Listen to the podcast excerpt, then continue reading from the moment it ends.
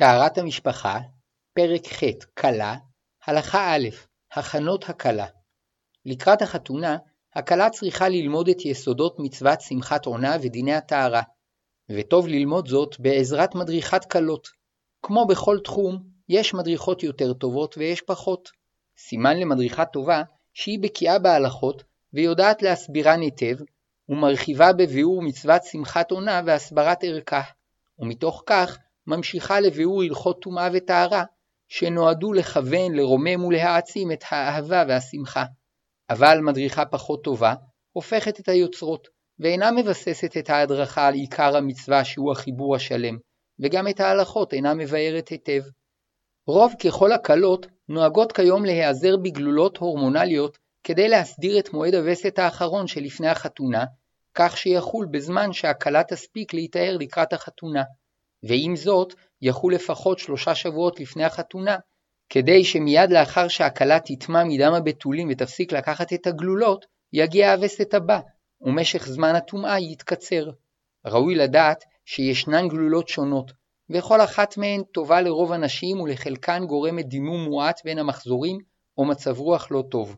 לפיכך, הכלה צריכה להתייעץ עם רופאה שמכירה את הנושא, בזמן שתספיק ליטול גלולות שני מחזורים לפני החתונה, כדי שאם תראה שהגלולות אינן טובות לה, הרופאה תוכל לשנות את סוג הגלולות או את המינון שלהן, והכלה תגיע לחתונה טהורה ורגועה. טהרת המשפחה, פרק ח' כלה, הלכה ב' זהירות מחופת נידה. על הכלה להשתדל ככל יכולתה להגיע לחתונה כשהיא טהורה, שאם לא כן, שמחת החתונה תיפגע מאוד, והחתן והכלה יצטרכו להיזהר בכל דיני ההרחקה שלמדנו לעיל. בכלל זה, יהיה אסור להם לתת יד זה לזה ולהעביר חפץ מזה לזה. אמנם בעת החופה, כדי למנוע בושה, יהיה מותר לחתן לכסות את הכלה בעינומה, ולענוד את הטבעת על אצבעה, ולתת לה את כוס היין והכתובה, תוך השתדלות שלא לנגוע בה. בנוסף, עד שהכלה תטהר, חל עליהם איסור ייחוד, ויהיה עליהם לישון בחדרים נפרדים בבית ההורים, או בבית אחר שיש בו עוד אנשים. כמו כן, לאחר החופה, יהיה אסור להם להתייחד בחדר הייחוד. בנוסף, יש אומרים שהנישואים תלויים בכך שהחתן והכלה יתייחדו ייחוד גמור שראוי למצוות עונה, וכאשר הכלה אינה טהורה, הם אסורים בייחוד, וממילא הנישואין אינם חלים. אמנם כיוון שדחיית החתונה תגרום להפסדים גדולים ועוגמת נפש, נוהגים כדעת רוב הפוסקים ומקיימים את החתונה גם כשהכלה אינה טהורה. טהרת המשפחה, פרק ח' כלה, הלכה ג' בדיקות בתולה. הכלה צריכה להיטהר לקראת חתונתה מדם וסתח, וכן מחשש דם חימוד כפי שנלמד בהלכה הבאה. כדי להתחיל בתהליך הטהרה, עליה לבצע בדיקת הפסק טהרה לפחות שמונה ימים לפני החתונה. לאחר מכן, כשתשקע החמה, תתחיל בספירת שבעת הימים הנקיים. במשך שבעת הנקיים, על הכלה לבדוק את עצמה בכל יום פעמיים, פעם בבוקר ופעם לפני השקיעה, ואם קשה לה, תבדוק את עצמה בכל יום פעם אחת. אם שכחה ובדקה את עצמה רק פעמיים במשך שבעת הימים, יצאה ידי חובת הבדיקות. בדיקות הפסק הטהרה ושבעת הנקיים מתקיימות על ידי בד לבן שנקרא עד בדיקה, והן נועדו לוודא שאין דימום מהרחם. בדרך כלל צריך לקיים בדיקות אלו בעומק הנרתיק ובחורים ובסדקים, היינו בכל צידי הנרתיק. אולם מחמת קרום הבתולים אין אפשרות לכלה לבדוק בתוך הנרתיק, אלא רק בפתחו, בלא לגרום לשמץ כאב, כדי שלא יצא דם מקרום הבתולים. שבעת הימים מסתיימים בדיוק שבוע לאחר ההפסק, שאם הפסק הטהרה יתקיים לקראת סוף יום שלישי ובליל רביעי התחילה בשבעת הנקיים, כך גם בשבוע הבא שבעת הנקיים יסתיימו בסוף יום שלישי, ומיד לאחר צאת הכוכבים בליל רביעי תוכל לטבול. טהרת המשפחה, פרק ח' כלה, הלכה ד' טהרה מדם חימוד. תקנו חכמים שכאשר תתרצה הכלה להתחתן, תספור שבעה ימים נקיים ותטבול, מפני שאולי מתוך ההבנה שהנה היא עומדת להינשא ולהתחבר עם חתנה חיבור גמור, יצא ליבה אליו בחמדה, ומתוך התרגשותה יצא מרחמה דם חימוד ותטמע ממנו. ואף שבדקה את עצמה ולא ראתה דם, ייתכן שיצא דם מועט ועבד בלחות הטבעית המצויה בנרתיק. הזמן שבו חוששים לדם חימוד ובעת ההסכמה להינשא, שאז מתבהרת לכלה ההכרה שהיא עומדת להינשא, ואם ההסכמה לנישואין ניתנה זמן רב לפני החתונה, הזמן שבו יש סיכוי שתראה דם חימוד הוא כשיתחילו בהכנות האחרונות, כשבועיים או שלושה לפני החתונה. גם אישה שאינה רואה וסתות, כדוגמת מבוגרת שפסקה מלראות דם וסת, כיוון שקיבלה הצעת נישואין והסכימה, ייתכן שתתרגש ותראה דם חימוד, ועליה לספור שבעה נקיים ולטבול לקראת חתונתה. ואף שרוב הסיכויים שלא ראתה דם, כיוון שתקנו חכמים שכלה תספור שבעה נקיים ותטבול לקראת חתונתה, עליה לברך על הטבילה. כלה שיכולה להיטהר מהווסת האחרון שבוע או שבועיים לפני החתונה, נכון שתדחה את שבעת הנקיים כדי שתטבול יום או יומיים לפני חתונתה, ולכל היותר ארבעה ימים לפני החתונה, מפני שיש אומרים שככל שמתקרב מועד החתונה, הסיכוי שתתרגש ויצא דם חימוד גובר, ולכן טוב שתקרב את טבילת טהרתה למועד חתונתה. בנוסף, טוב שגם לאחר טבילתה, תבדוק את עצמה בכל יום עד יום חתונתה, בבדיקה של קינוח חיצוני, כדי להבטיח שלא החלה לראות דם מחמת חימוד. טבלה הקלה ונטהרה לקראת החתונה, והתעוררה קטטה וביטלו את החתונה, ושוב חזרו והסכימו להתחתן, צריכה לחזור ולספור שבעה נקיים ולטבול, שמא בעת חידוש קביעת הנישואין ראתה דם חימוד. גם המחזיר גרושתו, ואפילו היא מעוברת ממנו, צריכה לספור שבעה נקיים ולהיטהר מחשש דם חימוד. גם כאשר קשישים מתחתנים, הכלה צריכה לספור שבעה נקיים ולהיטהר. אבל אם ברור שכבר פסקה מהחתן גבורת הנשים, ומגמת הנישואין לשם ידידות ועזרה, אינה צריכה לחשוש לדם חימוד ולספור שבעה נקיים. טהרת המשפחה, פרק ח' כלה, הלכה ה' טעם רוחני להימנעות מפגישה שבוע לפני החתונה.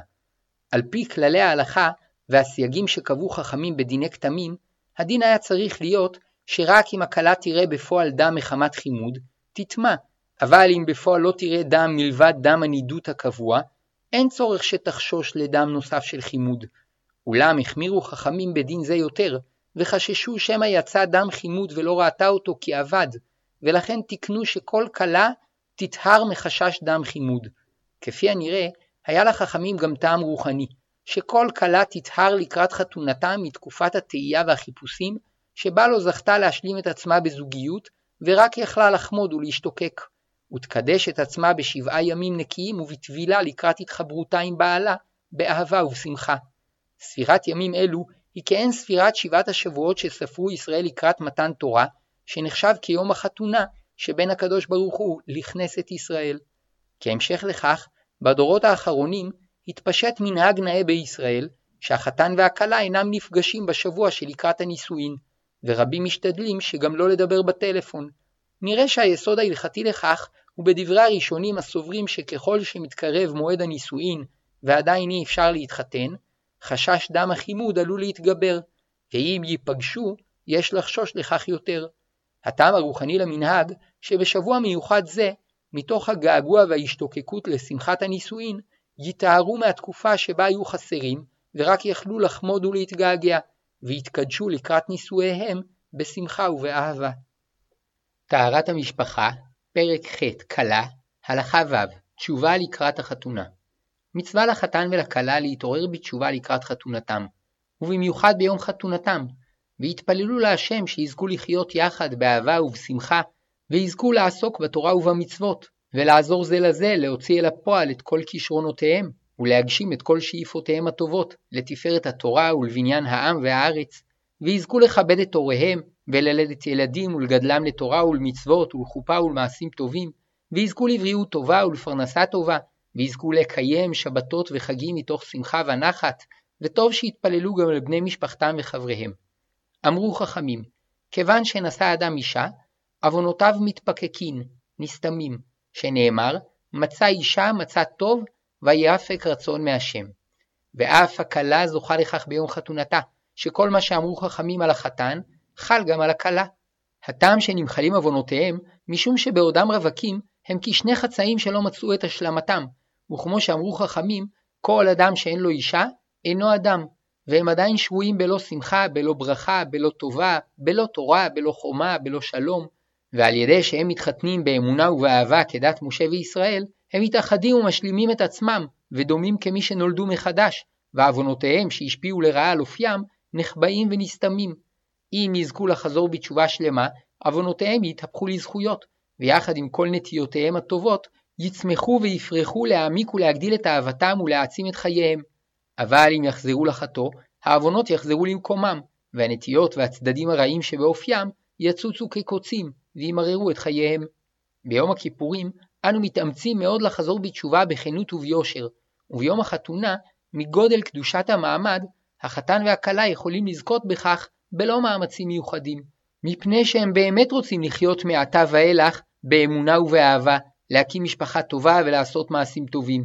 לכן תשובתם מתקבלת ביום זה באופן מיוחד, ומתוך כך תפילותיהם נענות.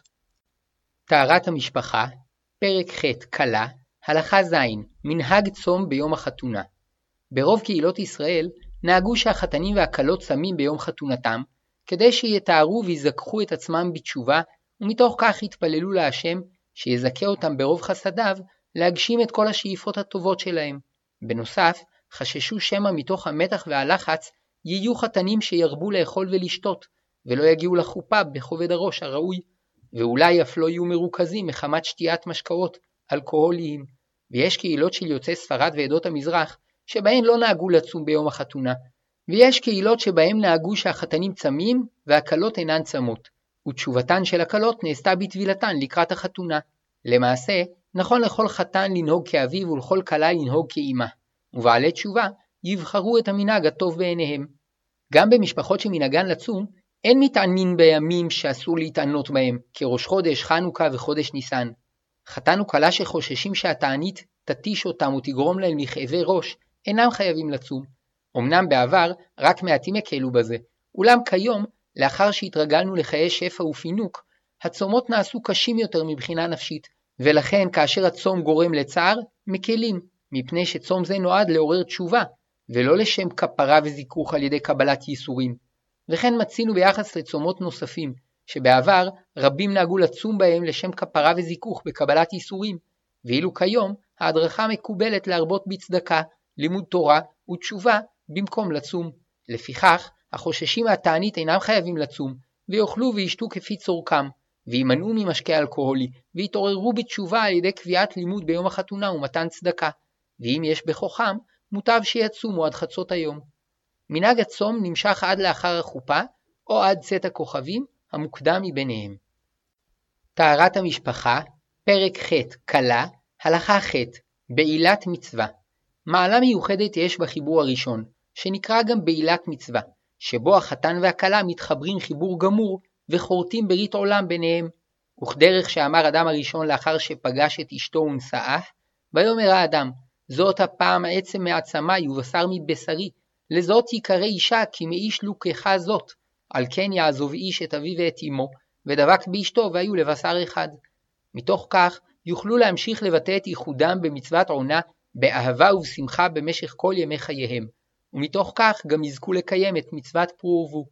הבתולים מבטאים את שמירת הכלה על עצמה עבור בעלה, שהוא יפתח את מעיין החיים שבה, ומתוך עונג ושמחה תזכה להוליד ממנו בנים ובנות. יש בחיבור זה שפותח את הבתולים עונג ולעיתים גם כאב, שמבטא את הברית שהחתן והכלה כורתים ביניהם, ברית שתימשך תמיד, בטוב וברע, כדרך שנאמר, ואעבור עלייך ואראך מתבוססת בדמייך, ואומר לך בדמייך חיי, ואומר לך בדמייך חיי. כלומר, למרות שהעולם מלא בחסרונות, וגם החתן והכלה אינם מושלמים, הנכונות של הכלה להיפתח לחתנה כדי שיוכלו להתחבר, והנכונות של החתן להתחייב לדאוג לאושרה, מחפות על כל חיסרון. בכך נחרטת ביניהם ברית עולם, שעל ידי קיומה יזכו להמשיך את חייהם המשותפים לעד, בעולם הזה על ידי צאצאיהם, ובעולם הבא בייחוד נשמותיהם.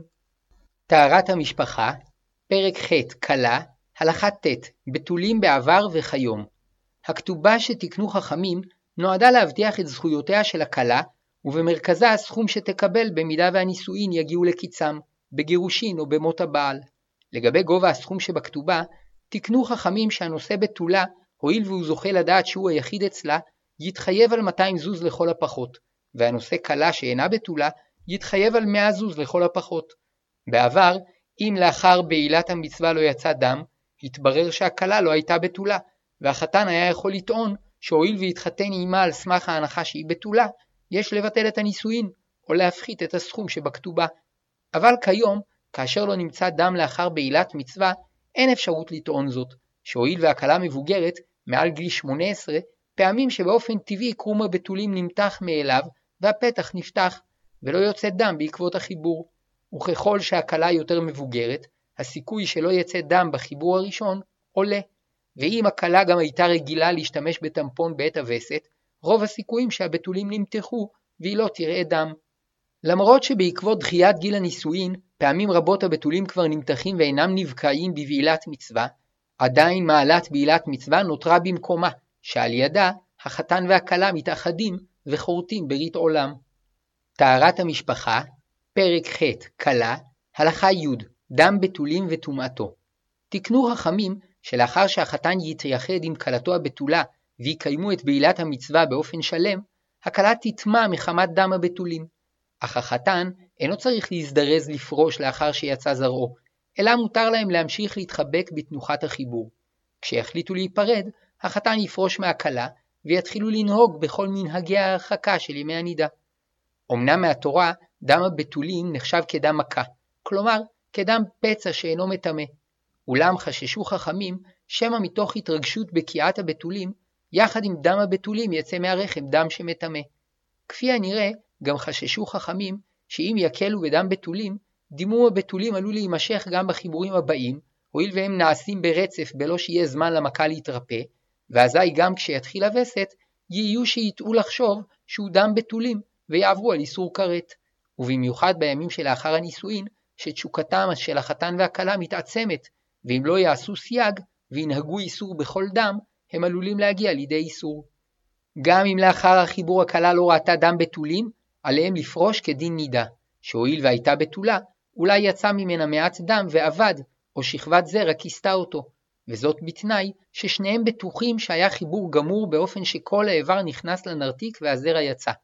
אבל אם יש להם ספק בכך, אם ראו דם על הסדין או על הבגד שהתנקו בו, נטמעה, ואם לא ראו דם, טהורה. ורק לאחר שיקיימו חיבור גמור, גם אם לא ראו דם, תטמע, שמא יצא דם ולא ראו אותו. כדי לצאת מהספק, עדיף שישתמשו בסדין ובגדים כהים שאין רואים עליהם דם, ואזי, אם יסתפקו אם היה חיבור גמור, לא יצטרכו לפרוש. כלה שאינה בתולה, כגון אלמנה או גרושה, או אף רווקה שכבר קיימה יחסי אישות שלא בקדושה, אינה נטמאת בחיבור הראשון, הואיל ואין לה דם בתולים. טהרת המשפחה, פרק ח' כלה, הלכה י"א טהרת הכלה אחר דם בתולים. לאחר שהחתן והכלה פורשים זה מזה, לא ניתן להתחיל מיד לספור שבעה ימים נקיים, שכן למדנו שכל עוד שכבת זרע יכולה לצאת מהנרתיק, האישה אינה יכולה להתחיל להיטהר. וכיוון שבמשך שלוש יממות הזרע עוד עלול לצאת, תמתין ליום הרביעי מהחיבור, ולקראת סופו תפסוק בטהרה, ואז תתחיל את שבעת הימים הנקיים. ואם תרצה, תוכל למחרת החיבור לקנח היטב את הנרתיק, כדי לנקותו מכל שיירי הזרע, ועוד באותו יום לפני השקיעה, תפסוק בטהרה ותתחיל לספור שבעה ימים נקיים. אמנם בפועל, המנהג הרווח שהכלה נוטלת גלולות לדחיית הווסת, ומיד לאחר החיבור הגמור, מפסיקה ליטול אותן, ותוך ימים ספורים תקבל את הווסת, ואזי, רק לאחר סיום דם הווסת, תוכל לפסוק בטהרה, ולהתחיל לספור שבעה נקיים. אם לאחר שהכלה תטהר, ויקיימו את החיבור, תראה שוב דם מבתוליה, תחזור ותטמע, וכך בפעם השלישית, שכל זמן שעוד נותרו שיירים מבתוליה, ותראה מהם דם, תטמע. הצער שיגרם מכך הוא גדול מאוד, לפיכך יש לעשות הכל כדי למנוע היטמעות חוזרת מדם הבתולים. העצה לכך, שלמחרת בעילת מצווה, שבה הכלה נטמעה מדם הבתולים, תמשמש עם בד לך את מקום הבתולים, כדי להסיר את שאריות הבתולים. הניסיון מלמד שלאחר פעולה זו, הסיכוי שתחזור לראות דם נמוך מאוד, ואזי, אם בכל זאת תראה דם בימים שהיא לא אמורה לקבל את וסתה, דם זה כבר לא ייחשב כדם בתולים שמטמא, אלא כדם שיצא מפצע שנוצר בצידי הנרתיק בעקבות הסרת הבתולים שאינו מטמא. טהרת המשפחה, פרק ח' כלה, הלכה י"ב הסרת הבתולים בפעולה רפואית. כאשר החיבור כואב מדי, ולאחר כמה ניסיונות החתן והכלה נוכחים לדעת כי אינם מצליחים לבקוע את קרום הבתולים, מפני שהוא עבה במיוחד, או שהם חששנים במיוחד, יש ללכת לרופאה שתפתח את הבתולים בפעולה כירורגית קלה. להלכה, אף שיצא דם מפעולה זו, הקלה אינה נטמאת, מפני שתקנת חכמים היא שהקלה תטמע מדם בתולים שיצא תוך כדי חיבור, שמא מתוך ההתעוררות שמלווה את החיבור עם החתן, יצא מרחמה גם דם וסת או דם חימוד. אולם במקרה שהבתולים נפתחו בפעולה רפואית, אין חשש כזה. לאחר מכן, גם אם הכלה תראה דם בעקבות החיבור, יהיה זה דם מכה שאינו מטמא, הואיל ויצא מהפצע שנותר בנרתיק ולא מהבתולים עצמם. כמו כן, מי שלא הצליחה לבצע את העצה האמורה בסעיף הקודם, תוכל ללכת לרופאה שתבדוק אם קרום הבתולים שלה נפתח לגמרי, ואם תראה שחלקו עוד חוסם את הפתח, תפתח את מה שנותר, ואזי, אם בפעם שלאחר מכן הכלה תראה דם לאחר החיבור, יחשב דם זה לדם פצע, ולא תטמע ממנו. טהרת המשפחה, פרק ח' כלה, הלכה י"ג, אימתי ישנו איסור ייחוד. ככלל, אסור לאיש ואישה שאסורים זה על זה, להיות לבדם במקום שאין רואים אותם, שמא יבואו לידי עבירה. איסור זה נקרא איסור ייחוד. לכאורה, גם לאיש ואשתו בעת נידתה אסור להיות לבדם בביתם, אלא שהואיל וכבר זכו לשמוח יחד במצוות עונה, ועוד יזכו לקיים מצוות עונה לאחר שתטהר, יש להם כוח להתגבר על יצרם ולהמתין עד שתטהר. וכבר למדנו שמסופר בתלמוד ששאל כומר נוצרי את רב כהנא, אתם אומרים שמותר לאדם להיות בבית סגור עם אשתו כשהיא נידה, אפשר אש בנעורת ואינה מהבהבת? וכי אנשים צעירים יכולים להתגבר על יצרם ולא לחטוא?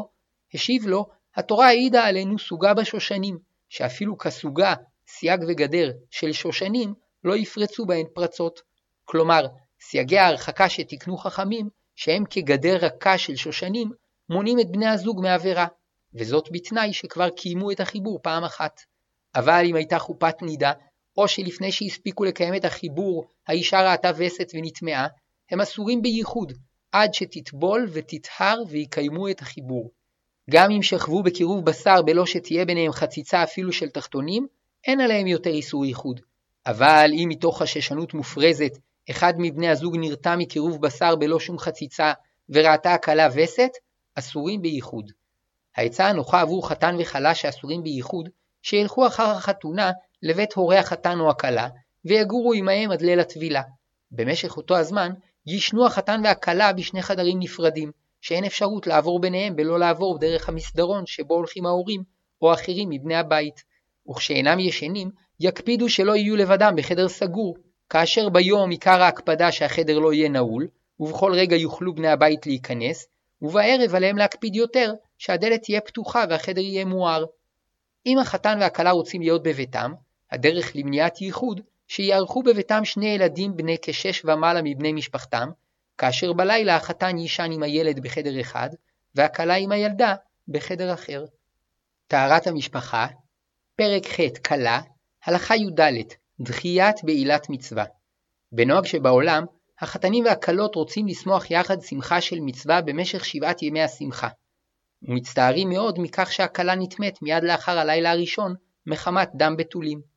בנוסף, לרבים קשה לעבור משלב של איסור נגיעה לקיום המצווה באופן הראוי, דבר שעלול לגרום שהחיבור הראשון יהיה כרוך באי נעימות. ואם לא יספיקו להכיר ולשמח זה את זה, הזיכרון מהימים הראשונים שלאחר הנישואין, שאמורים להיות שמחים במיוחד, עלול להיות עגום. בנוסף, אם הכלה לא תספיק להתענג, ורק חוויה כואבת תישאר לה מהחיבור הראשון, יש חשש שתתקשה להיחלץ מהזיכרון השלילי ולהיפתח לקיום מצוות עונה בשמחה.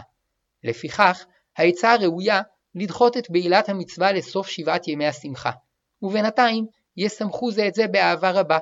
וכיוון שמדרך הטבע, כאשר החתן והכלה משמחים זה את זה, קשה מאוד לחתן להתאפק מלהוציא את זרעו, כאשר ירגיש החתן שתשוקתו גוברת, יקיימו חיבור על ידי מגע קל של האיבר באזור פתח הנרתיק, באופן שזרעו יצא אליה בלא שום שמץ לחץ על הבתולים. אמנם יש אומרים שעדיף להזדרז ולקיים את בעילת המצווה בהקדם האפשרי, למרות שמיד לאחריו הכלה תטמע ובני הזוג יצטרכו לפרוש זה מזה, ולטענתם, אף יש בתחיית החיבור הגמור חששות מסוימים, כמובא בהערה, ורבים נוהגים כמותם. אולם נראה על פי הניסיון, שההדרכה הנכונה לימינו לדחות את בעילת המצווה, כדי שהחתן והכלה ירבו בשמחת אהבתם. טהרת המשפחה, פרק ח' כלה, הלכה ט"ו בעילת מצווה בשבת. מותר לקיים בעילת מצווה בשבת, ואין לאסור אותה מחמת שאסור לעשות דברים מצערים בשבת, כי שמחת מצוות החיבור גוברת על צער בקיעת הבתולים. וגם אין לאסור משום איסור חובל בשבת, לפיו אסור לעשות חבורה שמוציאה דם מהגוף, מפני שדם הבתולים נחשב כחנוס ושמור במקומו כדי לשמור את פתחה, ובקיעת הבתולים אינה נחשבת כעשיית חבורה שגורמת להוצאת דם מכלל הגוף, וגם אין זה נחשב כמלאכת תיקון של עשיית פתח, כי באמת מצב הבתולים נחשב מתוקן יותר, ובקיעת הבתולים נחשבת כקלקול הבתולים, שרק מפני המעלה הגדולה של החיבור בין בני הזוג, ראוי לוותר עליהם. טהרת המשפחה, פרק ח' כלה, הלכה ט"ז בדיקות אחר החתונה. יש אומרים שכלה שאין לה וסת קבוע צריכה לוודא שהחיבור אינו גורם לה להופעת וסת. לשם כך, לאחר שיהיה ברור שדם הבתולים פסק, במשך שלוש הפעמים הראשונות שבהן יקיימו את החיבור, יבדקו החתן והכלה את עצמם, וכך יעשו, יכינו בדים לבנים נקיים לבדיקה, לפני החיבור הכלה תבדוק את עצמה שהיא נקייה, כדי שתהיה בטוחה שווסתה לא התחיל, לאחר החיבור, החתן והכלה יבדקו את עצמם עם הבד, כדי לוודא שאין עליהם דם מחמת החיבור. לאחר שיבדקו את עצמם שלוש פעמים באופן זה, ידעו בוודאות שהחיבור אינו גורם לכלה להופעת וסת. מנגד יש אומרים שאין צורך לקיים בדיקות אלה, מפני שלדעת רוב הראשונים אין לחשוש בלא סיבה שהחיבור יגרום להופעת הווסת, וגם בפועל החשש שהחיבור יגרום להופעת וסת הוא אפסי, וכך נהגו בכמה קהילות.